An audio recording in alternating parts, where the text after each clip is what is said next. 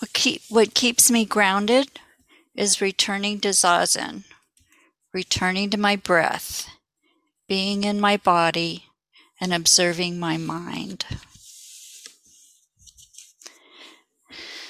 Within this experience, there is a history of my family ancestry, my grandmother's teaching, grandmotherly heart, my Buddhist ancestors, and the experience of practicing with Catherine. Uh, Catherine Thanas and I both shared the immigrant story, had many conversations about that experience. So, who are our ancestors? What do we digest and metabolize through relationship with our ancestors? What do we touch and what touches us? How do the teachings apply to this life right here and now? I resonate with a timeless poem by Louise Glück where we meet the moment, not knowing what the future will bring. Louise Glück writes When the train stops, the woman said, You must get on it. But how will I know? The child asks. It is the right train. It will be the right train, said the woman, because it's the right time. A train approached the station. Clouds of grayish smoke streamed from the chimney. How terrified I am, the child thinks, clutching the yellow tulips she will give to her grandmother.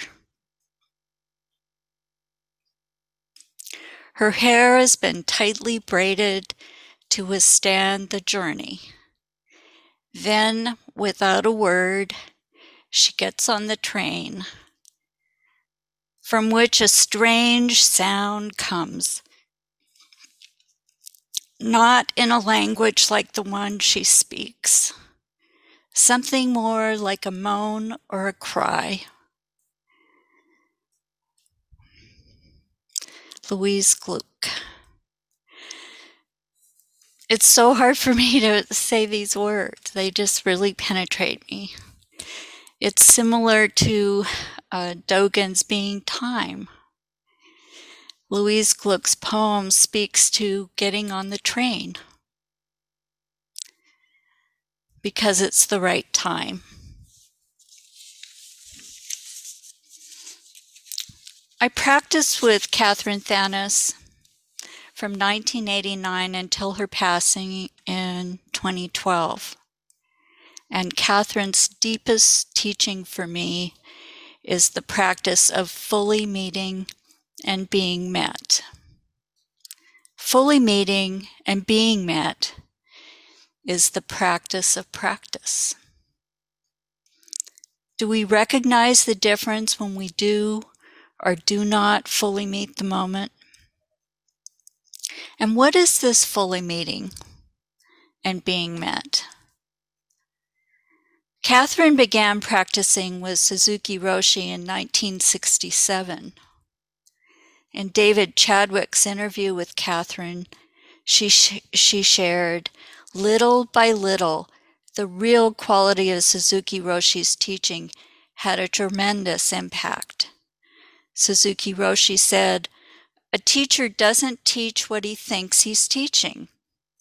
A teacher teaches himself.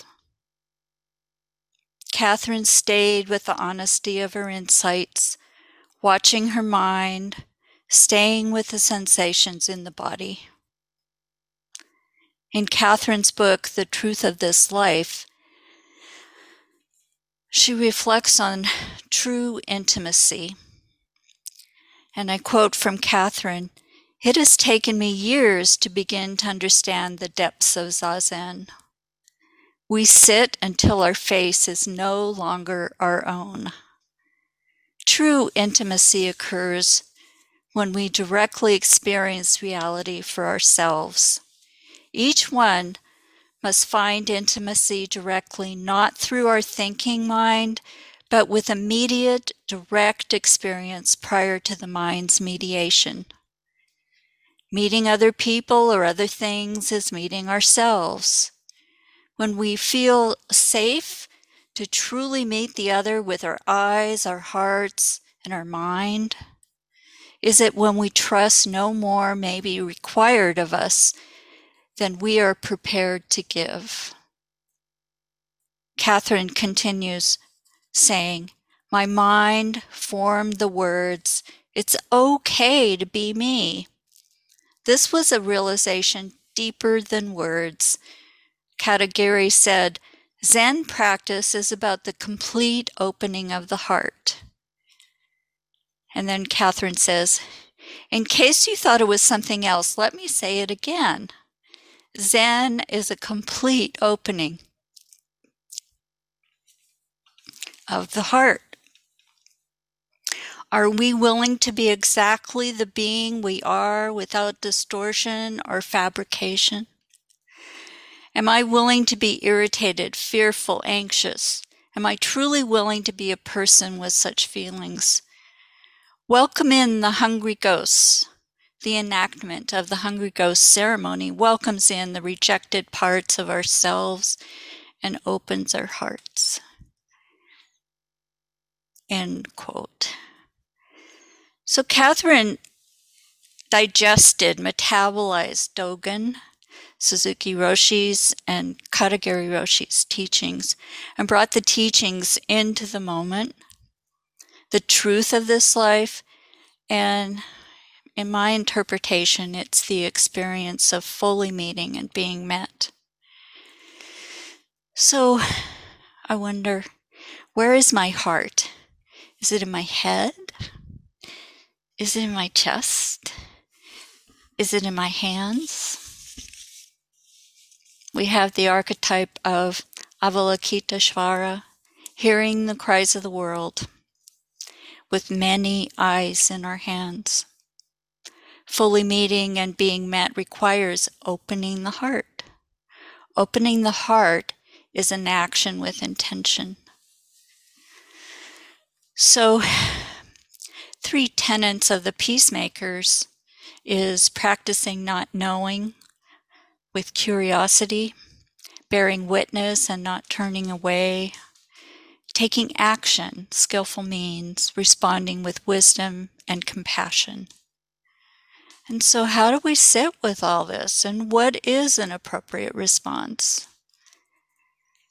Well, right relationship is the beginning, the middle, and the end of what we're talking about with qualities such as deep listening, curiosity, trust, bearing witness. These are qualities that happen in the fully meeting and being met.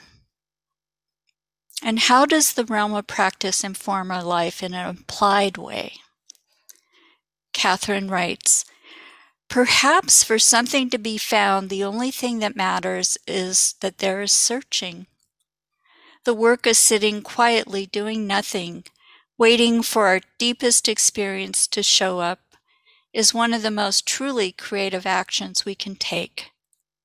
It's hidden treasure, covered by the ego's delusions, and simultaneously transparent. End quote.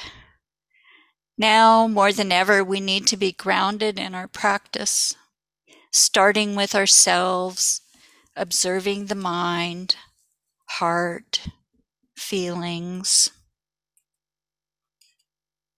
Oh my gosh.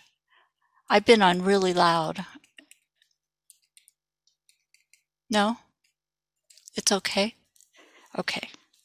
We need to be grounded in practice, starting with ourselves, observing the mind, heart, feelings, body reactions. How can we make others feel safe? And learn to be in conflict wisely, peacefully. And where are the edges?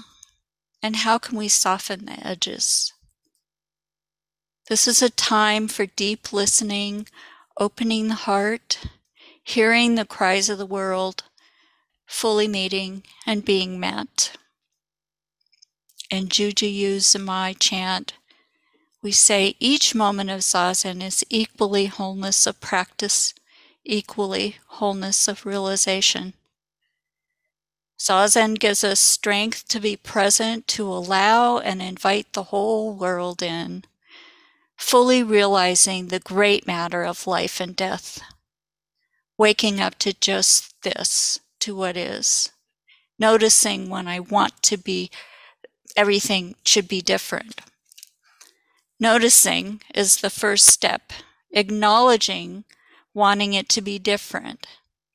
And then I need to work on accepting. And that's a hard one. There's a space between acknowledging and accepting what is. All the causes and conditions that bring us to this moment in this body, speech, and mind. Can I acknowledge this moment to be present with what is? What helps me to be fully present in my life? Rather than a conceptual process it's dropping into my heart and asking the question, slowing down, taking time to be in my heart space and acknowledge what arises in my body and in my heart mind. It's heart practice to move close in, start close in, to not turn away, the courage to fully meet and be met, the courage, openness, and freedom to be with what is already present. Nothing's hidden, it's already there. Our ancestors throughout space and time showed us the way. Can I respond to a request to meet what is in front of me with an open, curious mind, with an open heart, with my eyes and heart in my hands and respond in a skillful way? By observing my mind, do I respond in a habitual way or can I open, more fully present with curiosity, staying open to a bigger sky? So, taking the first step, trusting my own experience, starting close in, cultivating right relationships that are renewing and supportive for everyone. Slowing down, noticing the arising and passing of phenomena and the interconnect- interconnectedness of all beings, the great matter of life and death. The path is one continuous journey a process with no beginning, no end?